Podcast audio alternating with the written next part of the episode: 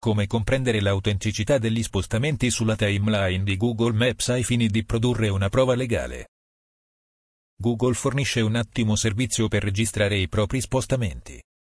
La cronologia delle posizioni è una funzione offerta da Google che salva i luoghi che hai visitato con tutti i tuoi dispositivi mobili.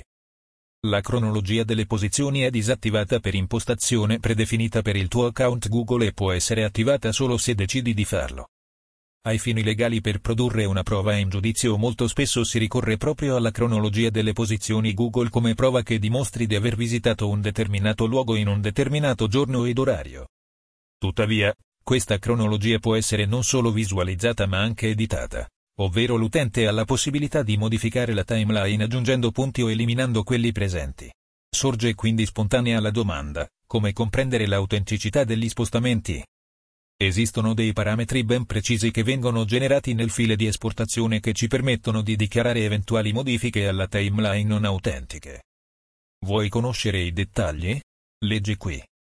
Richiedi la copia autentica della cronologia delle posizioni Google con valore legale. Clic qui. Informatica in azienda diretta dal dottor Emanuel Celano.